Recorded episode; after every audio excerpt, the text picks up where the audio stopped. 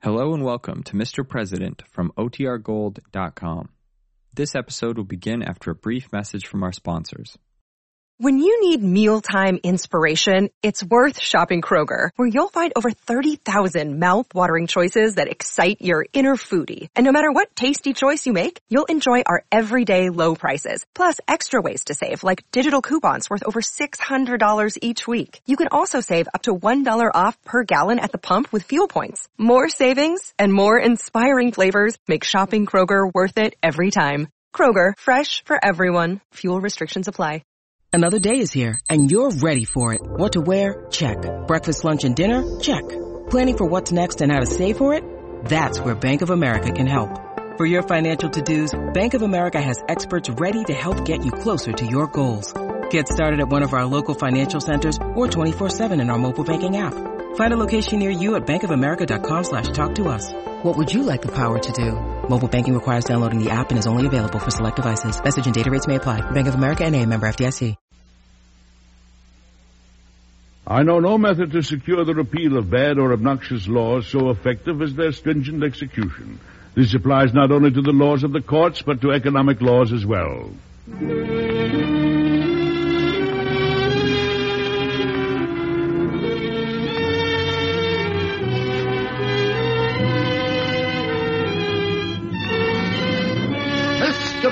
President, starring Edward Arnold.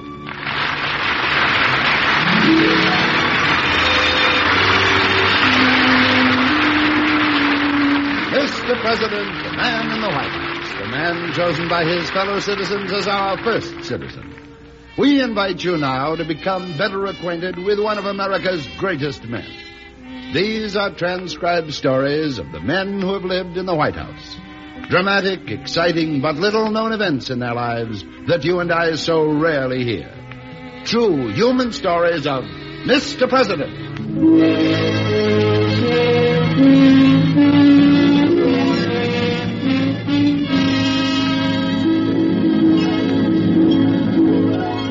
Our Mr. President drama will begin in just a moment. Perhaps you don't believe in the kind of ghosts that are supposed to haunt houses. But there are other kinds. There are ghosts of words once spoken, ideas once held, personalities once present. Take, for instance, a tour of our nation's capital. Here, you think, Lincoln once stood as he pondered the problems of a country at war. Even as you look, your fancy conjures up the picture of that tall, gaunt figure stooped in thought. There, you muse, sat Washington, Jefferson, Madison, and Monroe discussing the future of the newborn nation. And as imagination takes hold, the powdered wigs and lace cuffs seem more real than reality itself. These are the memories, the all pervasive ghosts of Washington. But for those of us who were unable to visit the Capitol, the same warm familiarity with the heroes of America's past is possible through the program Mr. President starring Edward Arnold. So listen now and see if you can name the president upon whom this episode is based.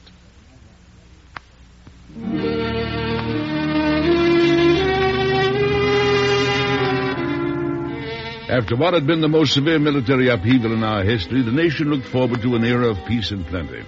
The man in the White House had just been swept into office on a tremendous wave of military popularity. He and his wife had never held social ambitions, but the president's brother-in-law relayed an invitation he himself considered irresistible. Mac, a steamship entirely to ourselves is the weekend guest of the man who owns the entire line. But, Abel, it had set a precedent we might regret later. Julia's right, Abel. I don't think we'd better go. But that's ridiculous. Mr. Gould isn't like anyone else. He's a, a, a social ruler. To accept his invitation couldn't possibly mean you had to accept every other one you receive. Uh, wouldn't it be better to invite him here to the White House? No, no. A man like Mr. Gould, with all his financial genius, naturally has enemies. Smaller men who are jealous of him. They'd create a scandal if you had him here. But not if he has me aboard one of his steamers, eh? That's a different thing entirely. Besides, we wouldn't have to shout it from the rooftops, you know. If we should go, you'd take Jenny along, of course. Oh, naturally. Well, it might give me a chance to have a real old-time visit with my sister, like we used to have when we were youngsters out west. Certainly it would. So you'll come. I can tell Mr. Gould you'll accept. Hmm, Julia? It's entirely up to you, dear. Well, for the chance of a long gab fest with my sister, I'll say yes, Abel. Wonderful. Believe me, you won't regret it either. I'll go and telegraph Mr. Gould right away. What is it, dear? Imagine. A couple of Western nobodies like us hobnobbing with New York millionaires. Your brother-in-law's made some pretty important connections, it seems. It seems so, yes. Uh, Not to be immodest, his most important connection is the President of the United States. I hope for his own sake he isn't trying to capitalize on it.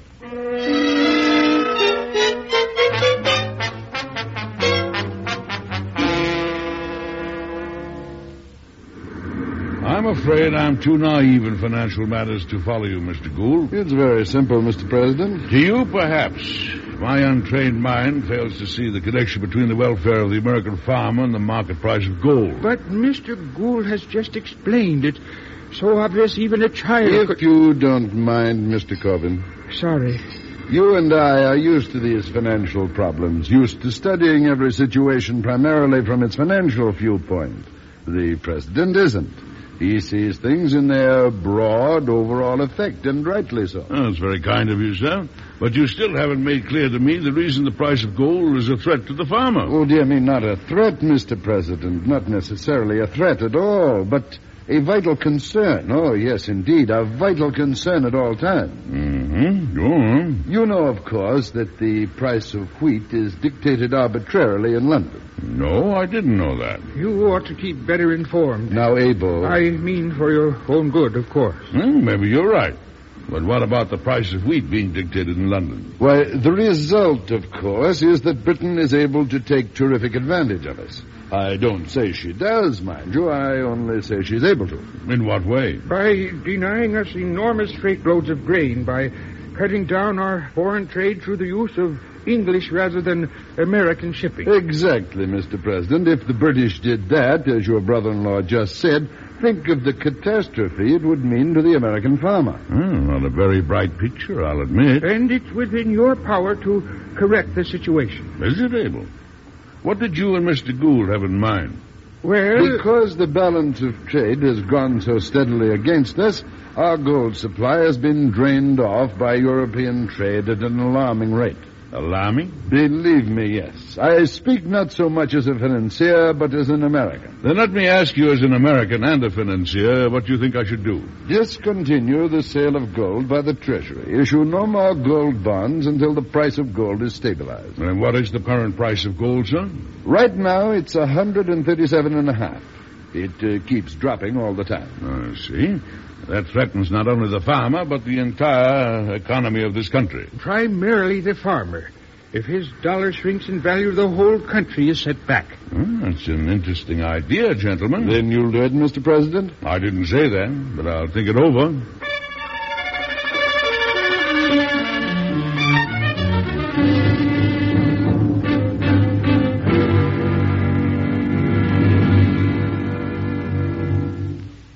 Right into my private office, Corbin. Go right ahead. Thank you. Oh, and, uh, Phillips, I'm not to be disturbed. Well, Mr. Gould, have you kept our bargain? I certainly have. It's right here in this roll-top desk. Here, open the third drawer from the right, Corbin, and see for yourself. Oh, Go on, I want you to. well, uh,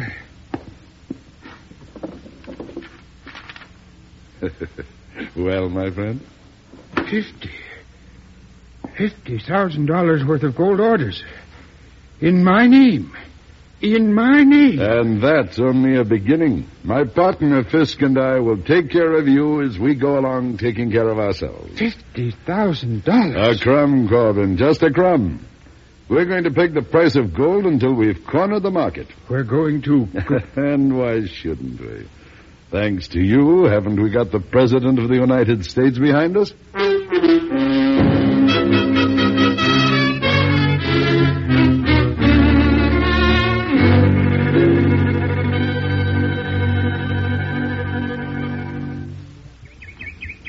What's troubling you, dear? You've had a black frown on your face ever since you started reading your sister's letter. Well, Jenny's always been the sensible one in the family. Much more sensible than I've ever been. Yes, she's as level-headed a woman as I ever knew. And here she is writing about Paris gowns this winter in a chateau on the Riviera.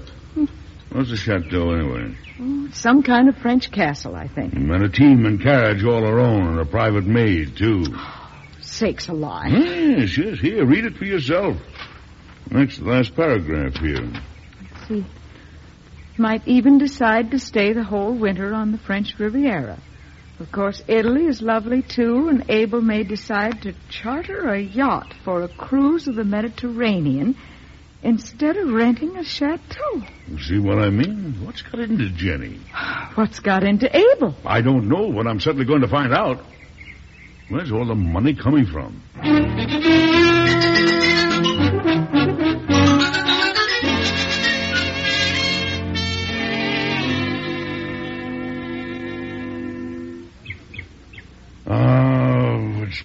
Just to sit on the piazza and rock on a day like this, Abel. Uh, good a way to spend Sunday afternoon as any I know of. Oh, that was quite a sermon your minister preached this morning. I'll have to confess. Confess? I whispered in his ear last Tuesday that you and Julia would be our guests this weekend. He did himself proud because he knew you'd be in the congregation. Oh, very flattered. How's everything going with you, Abel? I expect you know they've never been better. Jenny says she wrote you last week. Mm-hmm. That's why I asked you. She wrote a lot of stuff about trips to Europe, French chateaus, yachts, and cruises to the Mediterranean, Paris gowns. Well, why not? I've reached a point where I can at last say those things belong to me as much as they do to the next man. Ah, that depends on who the next man is. Why does it? I've never had a head for business, Abel. You know that. I'm a soldier, not a businessman. Well, I'll take care of the business end. Don't you worry. But you see, Abel, I am worried. About me? About Jenny. Believe me, you needn't be. We're free from worry forever. I hope you are, Abel. I hope you are. I hope you never have to haggle over the price you've paid for this freedom.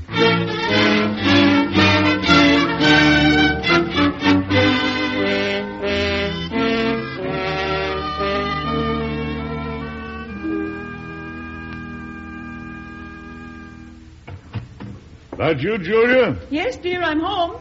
Where are you? Yeah, in our bedroom. You must have had a fine gossip over the teacups, honey. You're late. Believe me, I have a very good reason to be late. It's almost as if fate sent me to the Secretary of Treasury's house for tea this afternoon. Fate, eh? Sounds all fired mysterious. Here, tie this thing for me, will you? What are you getting dressed up for? Did you forget the British ambassador's supper tonight? Oh, my stars, I did. I'll have to fly. Stand still, will you? I'm sorry, I'm sorry.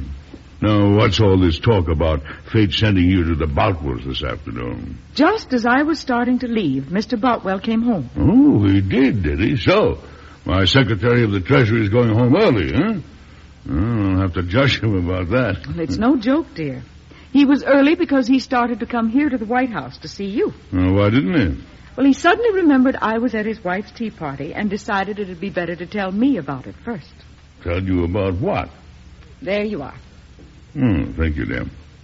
Well, I have a regular fee for tying evening ties. you should have it. now, what's all this about Boutwell?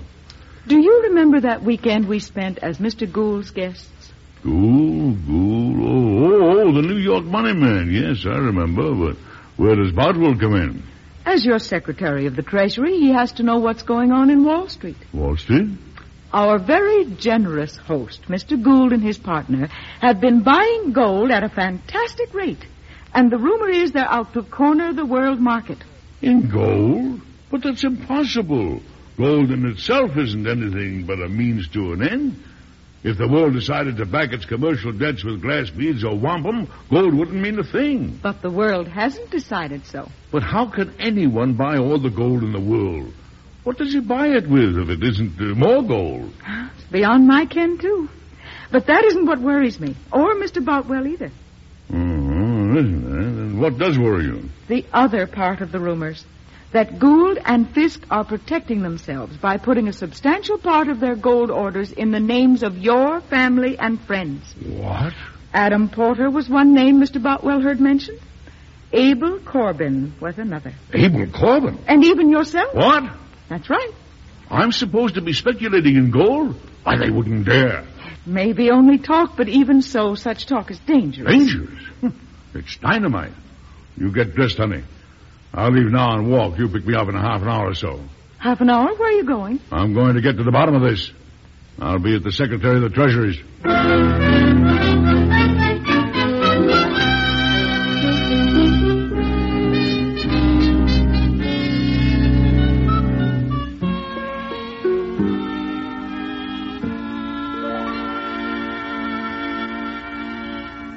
This gate, Mr. President. Oh, thank you. You lead the way, George.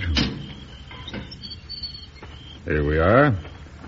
Oh, what a pretty little garden. Mrs. Boutwell and I find it quite restful out here. And it's so private, too. Well, let's sit here on this bench. I won't detain you long. It's always a privilege to entertain you, Mr. President. I think I can guess the reason you're here. I'm sure you can. You know these financial matters so much better than I do. Can this fellow Gould and his partner actually, uh, what's the expression, actually corner the market in gold? Well, they're certainly making a convincing try. But I don't understand. How can they do it? You suggested a while back that the Treasury discontinue its sale of gold. Yes. Gould himself gave me the idea. Ah, And you yourself agreed it would probably stabilize the balance of trade. it probably would have if Gould and Fisk hadn't schemed to make a killing out of it. But how can they, George? How? How? When the Treasury stopped selling gold, a lot of investors, or speculators if you prefer, went short on gold. Went short. They sold it without owning any, planning to meet their sales by buying it up at a lower price than they agreed to sell it for. Well, isn't that almighty risky? It depends. It's what they call being bearish. Oh, yeah. So the Treasury stopped selling gold and the bears sold it short, huh? Go on. Now, that gave Gould and Fisk the chance to engineer the bull market and compel the shorts to cover at a high price. Oh, I'm beginning to see. In the past three weeks, the price of gold has climbed from 133 to 156, and it's still going up. It's bound to create a panic in the securities market, Mr. President. Why, of course it is. How much gold is in circulation today, George? Oh, roughly about $15 million. And when its market price drops too low, what happens? The speculators lose their shirts. On the other hand, when its price goes way up, as it's doing now, what happens? The speculators make fortunes. Well, what about us ordinary folks? How does it affect us? In the same way, everything that happens on Wall Street affects us. If this gold corner becomes a fact, it will start a panic that will reach into every home in the land. Us ordinary folks, as you put it, will live a makeshift existence in a ruined economy. Then by heaven, it mustn't be allowed to become a fact. The keystone of every nation is the economy on which it depends. If a man sells military information to a foreign power for his own profit, we brand him a traitor and strip away his rights. To my mind, the man who deliberately schemes to break the economic laws of the nation is equally guilty and should be equally punishable. Let us never forget it wasn't just acumen and shrewdness that built the United States of America, but also morals and character.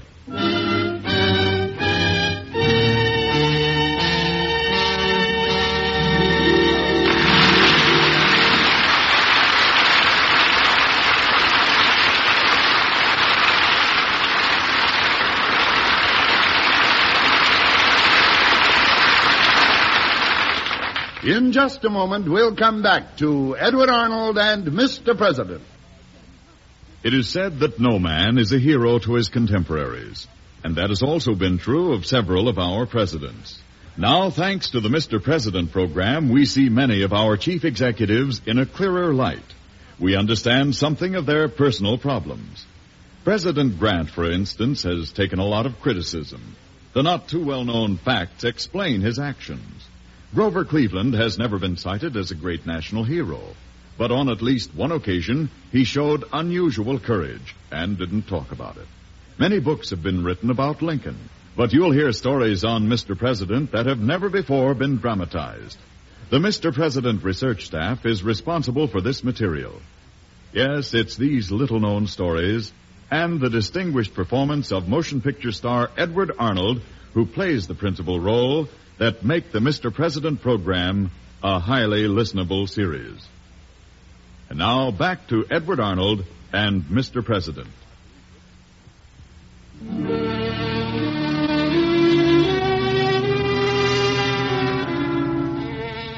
Well, have you figured out yet who was president when all this happened? It really did happen, you know. The president's determination to thwart the scheme to corner the gold market wasn't lessened by a series of frantic telegrams and messages from his brother-in-law urging him to ignore the skyrocketing price of gold. Once his Secretary of the Treasury pointed out the dangers of an overpriced gold market, the president took steps to correct matters. His wife found him one September morning in a violent temper on the croquet court on the White House lawn. Sakes alive, are you trying to murder that poor croquet ball? Oh, that Abel Corbin. What's Abel done now? Well, you told me the day before yesterday there's a rumor that I myself am in this gold speculating scheme. That's what Mr. Boutwell told me, yes. As if that wasn't black-hearted enough, now they've dragged your name into it, too. My name? Yes, there's nothing they won't stoop to, apparently, to cloak their operations with a respectability. And there's nothing we can do about it, is there? There's plenty we can do about it, and plenty I'm going to do.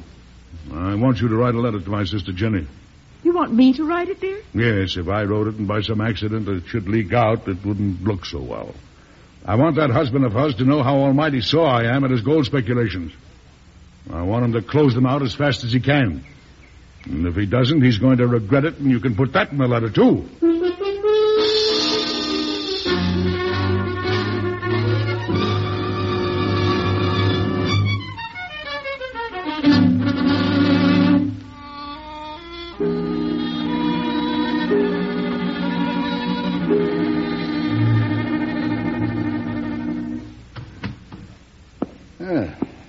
Down and have a cigar, Corbin. Have you seen the price of gold today? A hundred and sixty-one. We'll see it hit two hundred yet. It's, uh, it's the price of gold I've come to see you about, Mr. Gould. Huh? I've had word from my brother-in-law. From the president? He's answered those telegrams you sent, telling him to pay no attention to what's happening on the gold market? He's put it to me very bluntly. I've got to get out of the market. You've what? I don't know what he plans to do, but he's got something in mind, all right. He's in a raging temper because we spread the rumor that Julia had done some gold speculating. Anyway, I'd like you to let me out of our arrangement. Ah. Well, using his wife's name was probably going too far. From what you tell me, I guess our arrangement has outlived its usefulness anyway. Then it's agreed you'll let me out? On one condition. Name it. Don't say anything about this to my partner. Don't. I understand.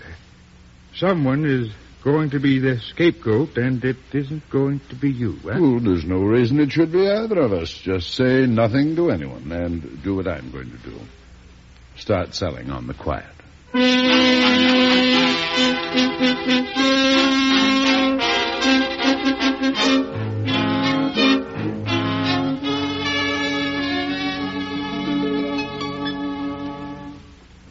Here it is September the 24th, and it seems like yesterday it was the 4th of July. Well, the 24th of September may not go down in history as the 4th of July has, but it's going to be a date a lot of folks will never forget.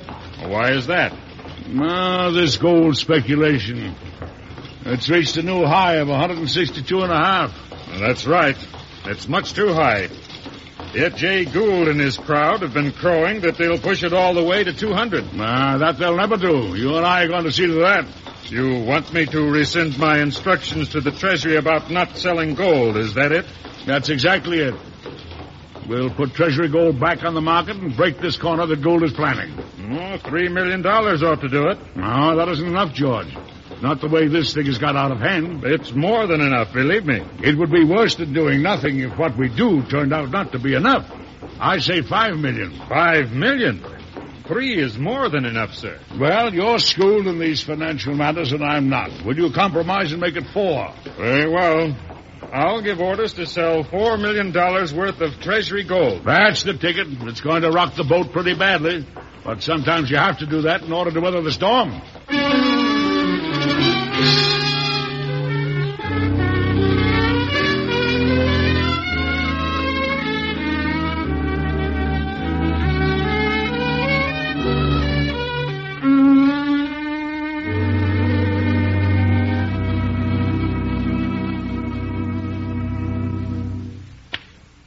There go my hopes a glimmering. it serves you right for knocking me out of bounds back there.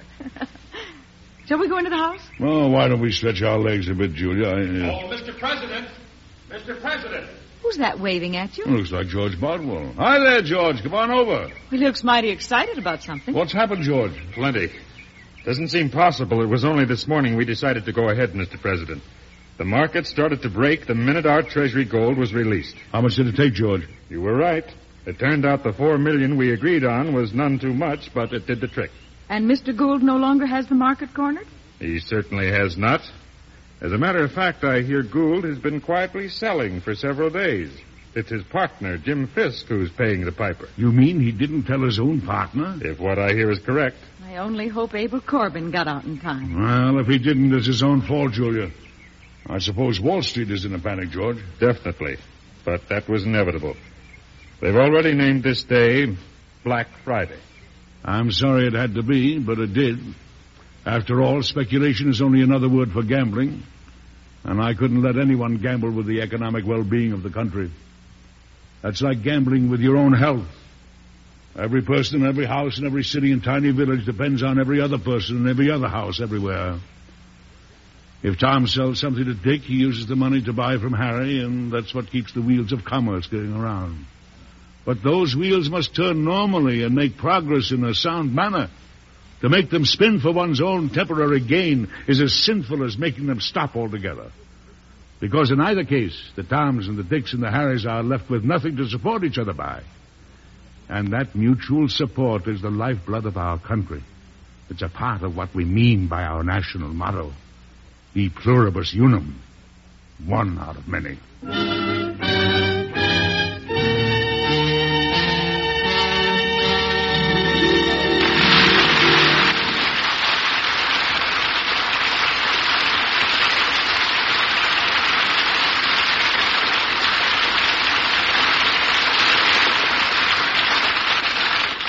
Well, you've probably figured out by now who the president was when all that happened. It really did happen, you know, and you'll have the answer in just a moment.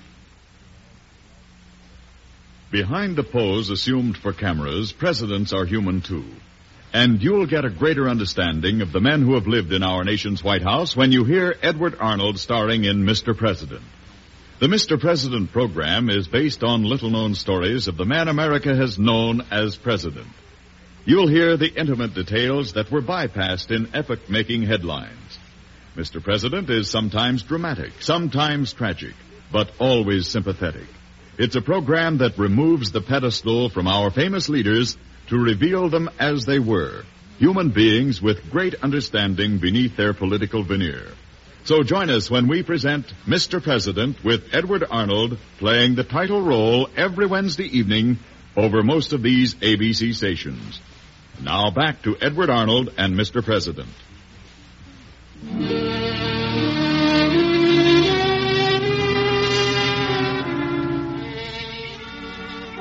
Sakes alive, what a pleasant way to spend Sunday afternoon. Just sitting on the piazza and rocking. Uh, Jenny and I are mighty pleased you could come up again, Julia. Well, that minister of yours is a corker, Abel. Did you tell him we'd be here like you did the last time?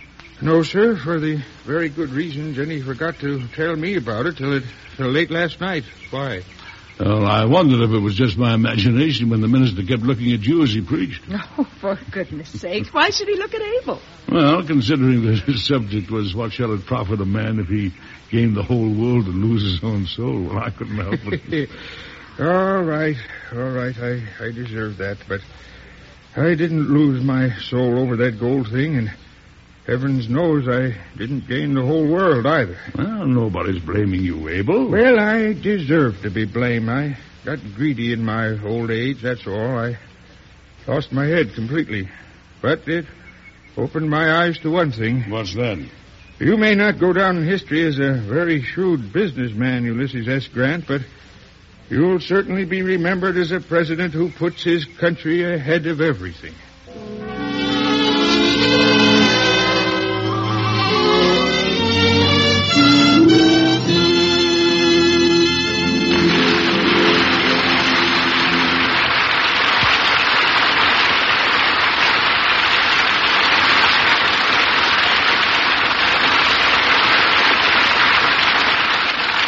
Be with us again next week, won't you, for another interesting story that happened in Washington a few years ago to Mr. President. Until then, goodbye.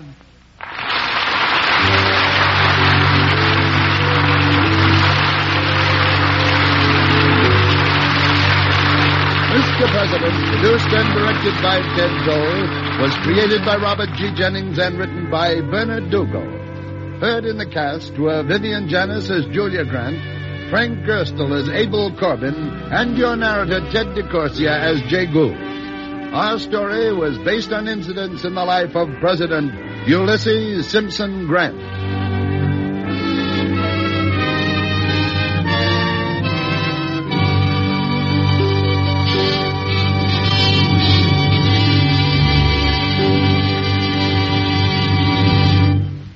Be sure to listen again next week when the American Broadcasting Company and its affiliated stations bring you Edward Arnold with another interesting and factual story of Mr. President. This program came to you transcribed from Hollywood. This is ABC Radio Network.